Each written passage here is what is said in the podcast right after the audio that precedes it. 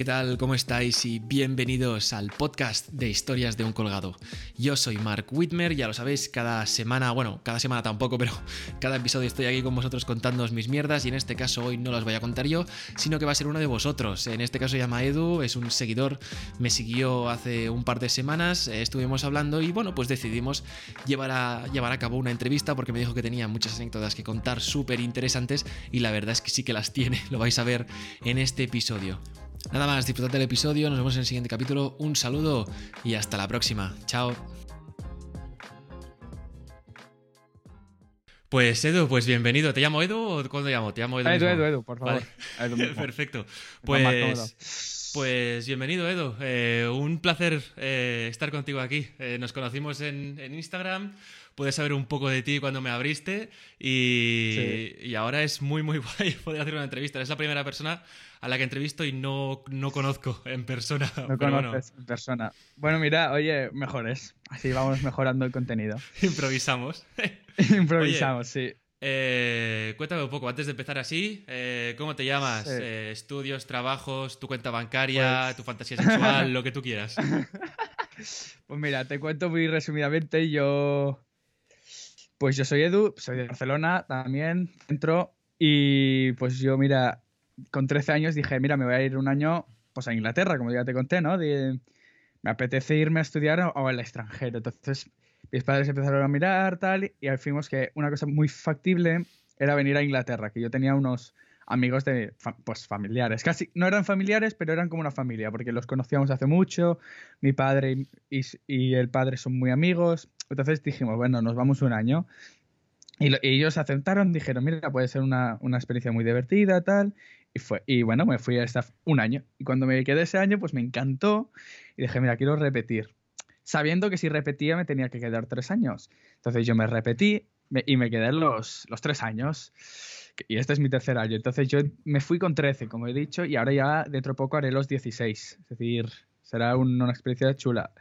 Entonces, estudios estoy haciendo los GCSE, que son como la ESO, pero aquí lo bueno es que puedes elegir las asignaturas que quieres hacer.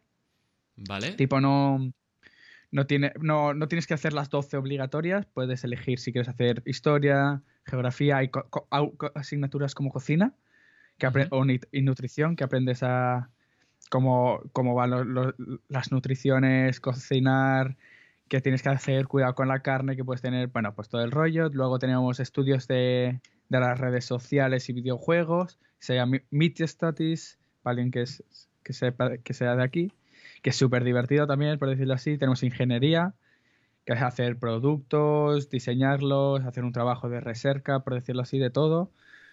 Y unas asignaturas bastante divertidas, por decirlo así, que son más inusuales en- que ver en España. Y la verdad que, Joder, oye, sí. está muy bien. Está muy bien para hacer una ESO. Y bueno, pues claro, me gustó y dije, mira, me voy a quedar aquí y me saco la ESO. Sí, con suerte este año me tendría que sacar la ESO aquí. Tengo muchas ganas de que cuentes la, la anécdota. Que La anécdota. Me has venido hablando de ella desde hace un par de No, no, días. eh, sí, sí. Y joder, pues, pues, pues todo Mira, tío. eh, voy a empezar a contar la anécdota más famosa mía, que es la más heavy, por decirlo así. Ujú. Fue un. No sé qué día fue. fue- estábamos yo, yo solo, viajo siempre solo, desde los 13 años. Que tengo que coger el tren, lo cojo si hace falta. He cogido trenes solo y muy bien. No sé si conoces el aeropuerto de Gatwick. No. Pues no, pues el, el aeropuerto, digamos, más, más.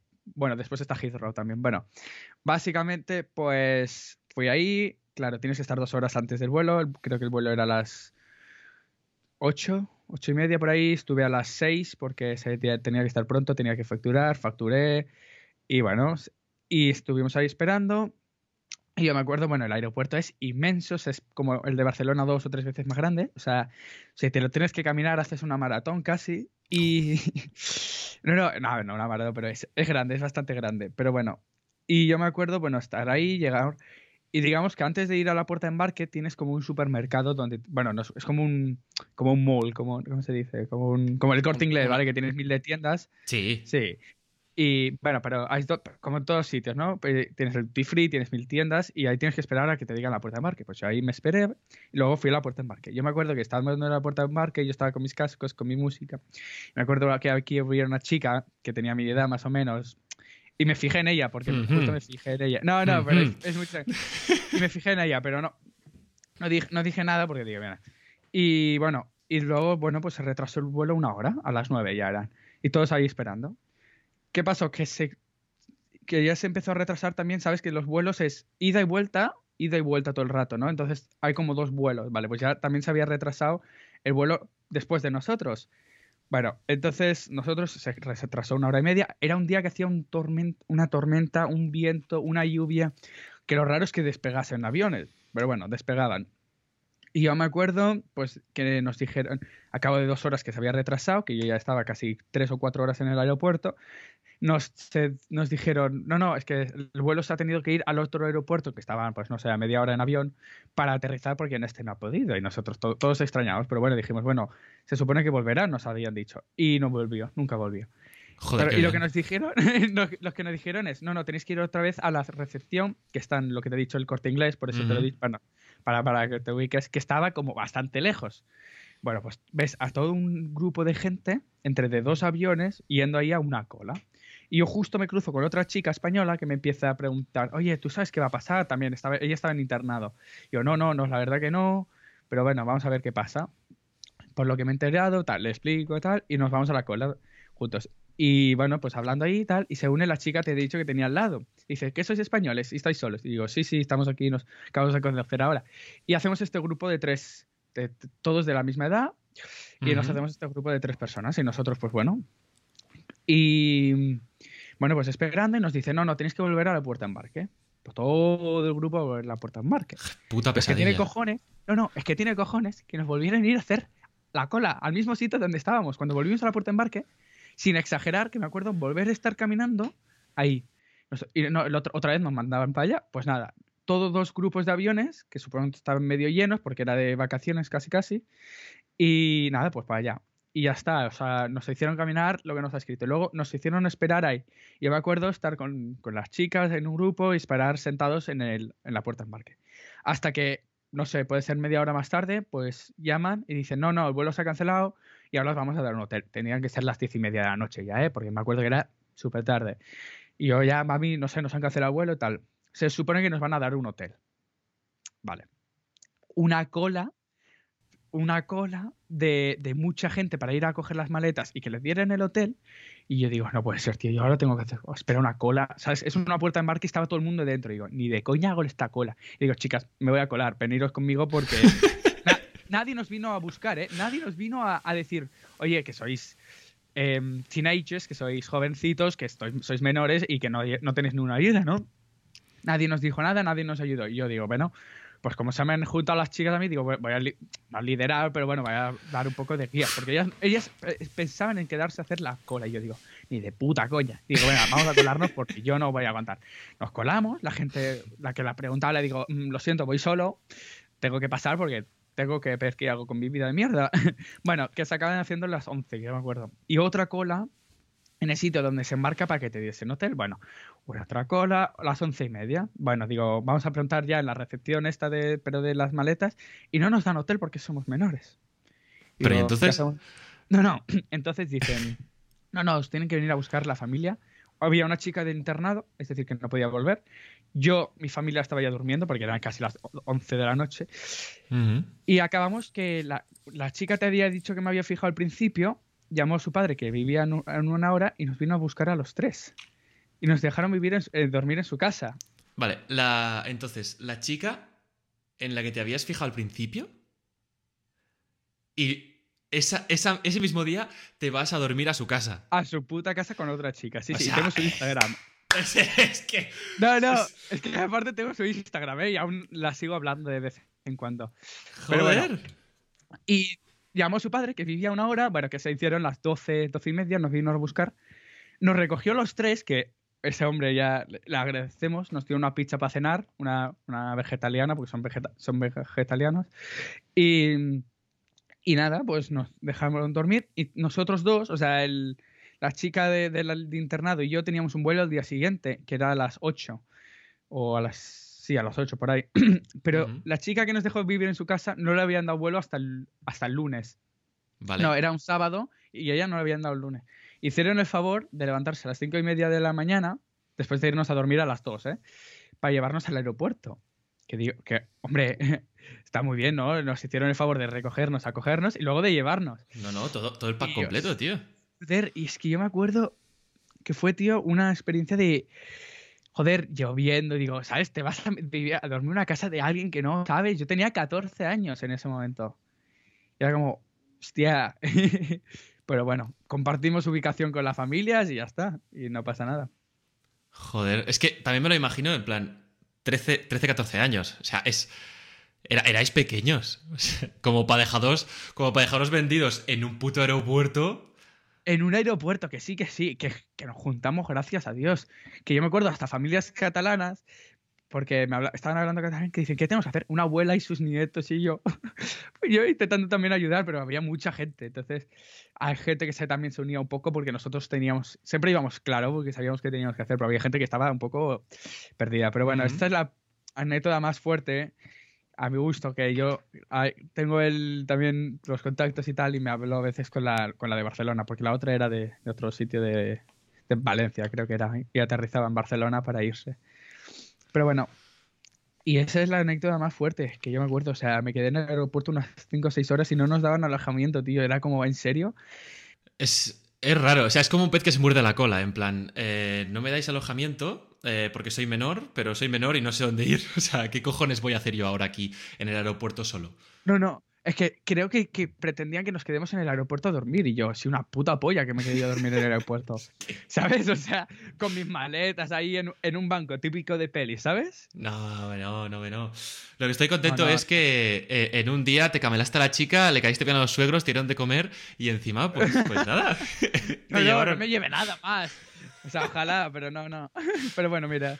Ya le he dicho de quedar cuando pueda, pero que justo tengo lo del COVID y no he podido quedar. No, no, pero es, muy maja. Es, tipo, tiene mucha raza inglesa, por decirlo así, ¿sabes? Es, así medio pelirroja, rubia, muy blanca, ¿sabes? Te iba a explicar un poco cómo es vivir un poco en Inglaterra y, experiencia, bueno, y cosas varias. Lo primero que te voy a decir, lo, peor al principio, por decirlo así, es las horas de las comidas. ¿A qué hora coméis, cenáis? Mira, aquí en la casa que estoy, porque es la más inglesa, pues yo ahora en una hora iré a comer, ya, a las 12. Comimos a uh. las 12. Pero comen poco, es como que comen lo que nosotros cenaríamos, poquito, ¿sabes? Y luego comen, lo, o sea, eh, cenan lo que nosotros comeríamos, un buen plato de pasta, cosas así. O sea, cenáis, eh, cenáis a, muerte y luego coméis ligero. Ligero, sí. Joder. Supongo que por eso vino el brunch, ¿sabes? Que era como el desayuno de la comida. Pero bueno, entonces yo he llegado a cenar a las 4 y 45, 5. Y lo más normal es a las 5 y media, entre 5 y media y 6. Pero bueno, que lo, tienes sus malas cosas, que aunque comas mucho te vas a dormir, que si estás vacío un poco. Pero claro, como tengas la digestión rápida, al cabo, a las 9 ya estás con un poco más de hambre. Es que aquí es verdad que a partir de las 6 ya has cenado y ya te quedas en tu cama de 7 a. En, tu habitación de 7 a, hasta la hora que te vayas a dormir. O en, en, el sofá, ¿sabes? Ya no sales de casa a partir de las 6. Claro, es que aquí en España también hay. O sea, es muy diferente al resto de Europa. Yo, es lo que te estaba explicando antes, antes de que se me petara el micro por completo que yo en Suiza sí que lo he vivido esto de eh, comer y cenar eh, muy pronto, cenar eh, a las cinco y media, seis y luego, claro, no me puedo dormir hasta las, yo qué sé, hasta las 10 y de repente tengo hambre. O sea, ¿y qué hago? Sí, sí. Yo lo que hago es que me voy al supermercado, lo tengo aquí al lado en cinco minutos en bici, me compro comida. Ah, amigo. Pasa que a veces solo dura uno o dos días, ¿sabes? Y es como, fuck, no, tenía que durar para toda la semana y solo me ha durado dos días claro, joder, es que yo, te entiendo, ¿eh? Yo soy una persona que cuando le pilla el eh, hambre. cuando pilla el hambre es algo que tienes que comer, tío. Y, a veces bajas abajo y te sabe como mal comer algo de ellos, porque es como, no sé, a lo mejor no, no quieran, pero ellos están muy bien. Luego tenemos el té inglés, que también ahora me he vuelto a tomar muchos de tés, que es como, eh, aquí o eres de té o eres de café, ¿sabes? ¿Tú eres de té o de café? Yo soy de té. ¿Té? Uh. Bueno, es que yo el café aún no lo soporto aún. A lo mejor cuando sea más mayor lo soporto. Bueno, alguna vez sí que me he hecho algún cafecito, pero pocos. O sea, no soy mucho de café. Soy más de leche con café. Leche con café, guau. Yo soy, yo soy de los de café solo a muerte sin azúcar, ¿eh? como mi madre, básicamente. Pero bueno. Es que me. Pero bueno, empecé con. Al final yo empecé con café solo, ¿eh? Café solo, café solo con azúcar. Nunca me ha gustado el café con leche. O sea, lo he odiado a muerte. Ah, bueno, no, yo es que para mí el café solo es muy amargo, entonces aún no lo tomo. Tomo poco café, pero alguna vez se lo tomo, pues, con leche al menos. ¿Tomáis, azúcar, claro. ¿tomáis té con leche? Té con leche, sí. Yo, yo, yo me hago el té con leche. O sea, lo más típico es té con leche. Un poquito, ¿eh? No, no, te- no es un poco, se pone... Es muy, es muy típico. Es el té inglés, es una bolsa de té y le ponen siempre un poco de té. De leche, perdón. Aparte de lo bueno de poner poco leche es que ya se te enfría un poco, ¿sabes? Porque si no está muy caliente. Ya, eso es verdad. Pero bueno. Pero, pero aquí no es muy típico, ¿eh? Lo de la leche. O sea, aquí te miran mal si Mm. te pones leche. No, claro, pero es que tú no te vas a hacer un mentapoleo con leche. Ya. Pero la- es que aquí el té es muy fuerte. Entonces, si te haces unos- un té negro, por decirlo así, solo, se le pone leche, porque aquí es como un té negro. Pero yo en mi familia les he traído té de aquí, o ya, ya saben cuál té, y lo ponen en leche. o- Leche de avena incluso, es bastante bueno. Voy a preguntar una cosa, ¿tu apellido no es... ¿De dónde es? Suizo. Es Sí, suizo. sí, yo- sí, O sea, sí, sí, sí. La Suiza. Sí, sí, sí, yo soy, soy semi de aquí, semi de allá. Eh, depende de cuándo me preguntes. Va, bueno, mira, yo si te pregunto, yo tengo también un poco de... Ya, ya lo voy a decir aquí abiertamente, eh, soy ucraniano en verdad, soy adoptado. O sea, Hostia, tengo un poco de, de todo. tengo genética de ahí, cultura de aquí, de Inglaterra y de España. hostia, qué guay. Y adopción, o sea, uff, es que mierda, ahora te preguntaría sobre todo eso, pero Pregunta, pregunta, pregunta. No, no, no pasa nada, ves preguntando. es que justo, eh, justo he visto eh, Gambito de Dama, que también la chica es adoptada, no sé si la has visto, la no, no serie. Pues claro, va de eso, de adopción y tal, aparte de todo el tema del ajedrez que viene después, ¿eh? Claro, justo sí, me dices sí. que es adoptado, me ha hecho un... Un, Un flash. Un flash aquí y todo.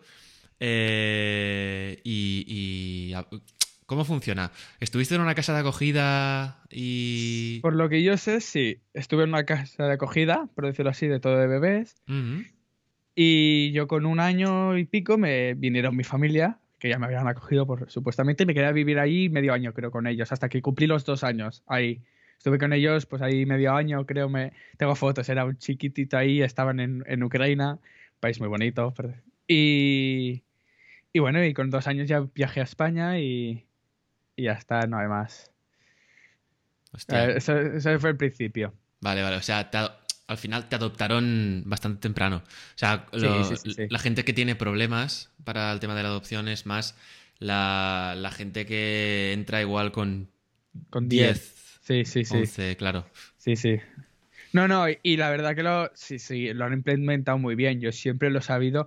No, no, me- no sé el día que me lo dijeron, pero siempre hay como una técnica que es que siempre te lo van diciendo y ya se te queda natural, normal.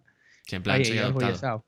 Sí, no, y siempre que sale tu, tu país de, de donde eres con Ujú. el, en las noticias, y yo esto lo vi en un programa que también explicaban cómo, cómo hacía para que su hijo supiese que es adoptado desde pequeñito. Siempre hablan, mira, aquí es de donde eres tú, cosas así, ¿sabes? Siempre que sale su país. Y al final te quedas muy natural, la verdad. Entonces ya, ya no sé ni el día que me lo dijeron. No, porque no me dijeron un día de repente, es... Siempre me lo han dicho, ¿sabes? No, no, no soy muy raro en mi familia. o sea, tenemos parecidos, entonces a veces ni lo parezco. Porque mi hermana es rubia, mi madre es rubia.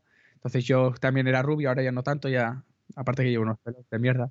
Pero bueno, y tampoco, ¿sabes? Sobresalto mucho. Vale, vale, vale. Hermana, ¿tienes eh, hermana, hermana mayor o menor? Hermana mayor, 23. Hostia, qué guay. Si es, Oh, si es, si uy, es de- cuidado, eh, ya te ha interesado. si, es eh. de, si es de mi edad. Vaya Ay, Dios. cuidado, pero lo único malo 97. te digo es que ahora mismo tiene novio. Eh, ah, bueno, no siempre es un problema. Bueno, eh, Amistades, ¿no? sí, no, no, es que se fue de Erasmus Vaya. Y no, sí, ala, como, como vea esto, a lo mejor me mata, pero bueno. Em, se fue de Erasmus a Italia durante un año y le pilló el COVID y tal. Pero bueno, que va, y en vez de traernos un italiano guapo, nos trae un cordobés. Es guapo tal, pero es un cordobés, tío. O sea, digo, no nos puedes traer a un italiano. Por favor. Un cordobés. Porcodillo. ¿Cómo no? Hostia puta. Es que. ala, nos trajo al, cordobés. Bueno, que muy majo y tal, pero bueno. Bueno, Todos pensando en un italiano, ¿sabes? El típico italiano. Pero no. El de típico de 365 días. Y ahí sí has pillado la referencia, muy bien. ¿365 días? Uf, no le he pillado. ¿No has ¿eh? visto la peli? No he visto la peli. ¿No has visto la peli? Ah, pues mira, que las- los que hayan visto la peli lo entenderán. Está basada en- Italia. Un cordobés. Qué gracia, tío. Un cordobés que vivía con ellos en la casa de, de- de- de estudiantes, ¿sabes? Hay cosas muy absurdas de los ingleses, es otro como tienen moqueta por todas las casas, es un coñazo. ¿Tenéis moqueta en el baño? En el baño no, es mármol. En este, Vale, en este que tengo aquí. Siempre es de piedra. Eh, y en mi habitación lo raro es que no tenga... No, las habitaciones nunca tienen moqueta, solo son los pasillos. Pero siempre quedan muy sucios es muy- y, si tienes animales más... Ya, es que el tema de las moquetas y después pa- para limpiarlo es un poco... Es- tienes que alquilar una máquina que, limpi- que te lo limpia, es muy raro. Es Las mucho- escaleras, ¿no? Las escaleras tenéis moquetas. Las escaleras. Oye, Hostia, hablando de escaleras, la hostia que me pegué con las moquetas, porque llevas moquetas y calcetines. Y yo en la otra casa, incluso tengo la cicatriz, pero voy a buscarte la foto. Digamos que tiene una puerta de metal para los perros, para que no entren los perros arriba, tiene una puerta de metal, que esto en España no, la verdad que muy pocas veces lo he visto. Pero bueno, lo típico de la puerta estaba abierta para yo bajar y me resbalé y me clavé la puerta de metal en la espalda. ¿y qué haces vivo? No, no, a ver, que tampoco. Ahora, ahora verás. A ver. es- A ver si encuentro la foto. Es. Y la verdad es que aún tengo la cicatriz, que eso es lo relativamente gracioso. Mira. No sé si se puede observar. ¡Hostia puta! ¿Ves la L, no? Esta es la L donde se me clavó más y esto es donde cuando me ras- cae, rasqué. Y para que veas un poco, no sé si se puede observar, esta es la puerta. Espera, déjame bajar un poco el brillo, que se verá mejor. Esta es la puerta y aquí está la, la- la punta de metal. Y yo con los calcetines, porque lleva mosqueta las escaleras, ves que lleva mosqueta, pues te Ujú. resbalas y me la clavé en la espalda. La verdad, y es, fue bastante Hostia, tío. doloroso, por decirlo así. Y aún tengo la cicatriz de una L. Oh, pero yo, me- mira, para anécdotas tengo de, de- Me he roto las dos piernas a la vez. He ido en silla de ruedas. Eso cuando era pequeño también. Me he roto estos dos dientes. También en el mismo sitio donde me rompí las piernas, me rompí los dientes. Contra una farol. Pero- ¿También pero- ¿Me puede, me puede explicar? ¿Pero qué has tratado con la mafia rusa o cómo va el tema? Ojalá. Joder. A- a- aún. No, no, no, no. Lo que pasó es que en mi colegio, de, de Barcelona, había una, una montañeta, una montaña, Ujú. donde dejaban a los niños, pues, por los patios ir. Y habían como clanes por, por los árboles. Y uno de los retos de un clan para entrar, mira tú el genio que lo hizo, era saltar de un precipicio pequeñito, pero era un precipicio, bueno, era, digamos, así, y hacía ras. ¿Qué clan? Joder. que claro, dice, y los suicidas lo llaman eso. Bueno, y había como un arbusto. Claro, tú no podías ver, y yo me acuerdo de la imagen de no podías ver un poco lo que había debajo, solo porque había un arbusto. Tenías que saltar el arbusto y caer. Y si caías mal, pues yo me rompí una pierna entera y la otra me la fracturé. Y yo me acuerdo de ir con silla de ruedas, si quieres te busco la imagen, por el colegio, que yo me acuerdo que me tenían que subir lo, la gente de la gente de mantenimiento, por decirlo así, me subía uno a, brazos y el otro la silla de ruedas. Ah, mira, no se ve mucho, pero bueno, se ve que estoy aquí enyesado, ¿no? Con la mochila y la silla de ruedas. ah, no, bueno, la, la foto y esto también, ¿sabes? De las dos piernas ahí rotas. Nada, que muchísimas gracias por venir, eh, que te agradezco el, el- el hecho de que aceptaras la entrevista. Hoy no, un placer. Y, y nada, espero que te, que, que te lo hayas pasado bien, porque al final, o sea, que, que el vídeo salga a risas está guay, pero que, que si viene alguien se lo pase guay por aquí, pues... pues Hombre, sí, me lo pasé bien. Me- yo tuve una, me- ya te conté, estuve en una cuarentena y me ayudaste porque estar aquí en mi habitación cerrado 14 días no es fácil y más en otro país.